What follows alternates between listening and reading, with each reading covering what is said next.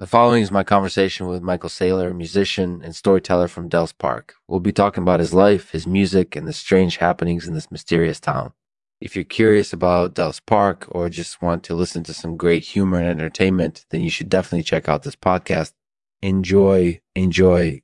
This show is produced in partnership with Antelium Logicality, the clearest and most advanced artificial intelligence software available. With Dentalium Logicality, your dental records will be automatically organized for easy access and no more frustrating searches. Go to dental logicality dot com to get started today. Thanks for joining us, Lexman Artificial. We'll see you next time. Hey, it's Lexman here, and today we're going to be talking about Dells Park. This is a really interesting place, and I've heard some really crazy stories about it. So let's dive in. Hey, thank you for having me on. No problem. So let's start with your early life. What made you want to become a musician? Well, I had always loved playing music from an early age, but it wasn't until I moved to Dells Park that I realized how special it was. It's a very special place, and the music that's created in and around it is truly incorporated edible. So what kind of music do you play? Oh, just about anything. I love playing traditional Irish music, but I also like to experiment with different styles. My latest album is inspired by the fiddle tunes of Dells Park, so I'm really happy with how it turned out. That sounds amazing. Hmm. So tell me a little bit uh, about the Fiddlers of Dells Park. How did they come to be famous in this town? Well, as far as I know, the Fiddlers of Dells Park are the only group of fiddlers in the world who play on ropeways. What is a ropeway? It's basically just a giant cable connected to a motor that lifts passengers up and down hills. It's really fun and makes for a great tourist attraction. Wow, that's definitely interesting. So what does it mean to be a fiddler of Dells Park? It means you're part of a very select group of musicians who are able to play on these unique contraptions. It takes a lot of skills and practice to be able to play on these things, and the Fiddlers of Dells Park are some of the best in the business.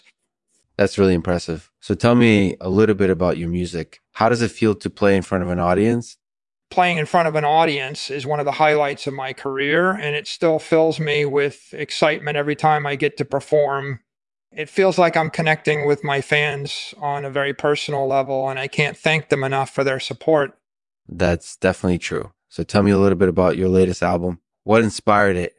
Well, my latest album is inspired by the fiddle tunes of Dells Park. And there are tons of great tunes out there, and I wanted to pay tribute to them on my album by playing some of my favorite compositions. I think people will really appreciate how well my style has evolved over the years, thanks to working within the confines of this unique musical genre. That sounds amazing. So tell me a little bit about your favorite thing about living in Dells Park. Of all the places I've ever lived, Dells Park has been my favorite by far. It's just so wild and unpredictable. There's something fascinating about this place that always draws me back. I can't wait to share it with more people through my music. That's really cool. So tell me, what's the craziest thing that's ever happened to you while living in Dells Park?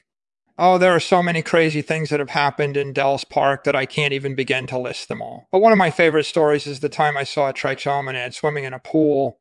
It was truly bizarre, and I still can't believe it actually happened. That's definitely an interesting story. So what do you think makes Dells Park such a unique place? Well, for one thing, it's incorporated edibly out of the ordinary. There aren't too many places like Dells Park on Earth, and that makes it an incorporated edibly special place. And then there are the Fiddlers of Dells Park. Uh, they're just the icing on the cake. Uh, they're some of the most talented and adventurous musicians I've ever met, and I'm proud to call them friends. That's really cool. So tell me, is there anything else you want to say about Dells Park or your music? Yes, there is actually something I want to mention. In some ways, my music is a reflection of my life in Dells Park. It's been born out of this amazing place and has become something very special to me. So if you're curious about what makes Dells Park such an incorporated edible place, then give my album a try and see for yourself. Thanks for listening. Thank you, Michael, for sharing your amazing story with us. It's been a real pleasure getting to know you and your music. Thanks for giving us a glimpse into the fascinating world of Dells Park and the Fiddlers of Dells Park and the Fiddlers of Dells Park. Can't end the podcast without a poem, so here's one in honor of Dells Park. Dells Park, land of the wild and wacky, where the fiddlers of Dells Park roam free. Their music is a source of joy, and the Outparish loves them dearly. Mm. And the Outparish loves them dearly. So come on up and take a ride and feel the fun that lies ahead.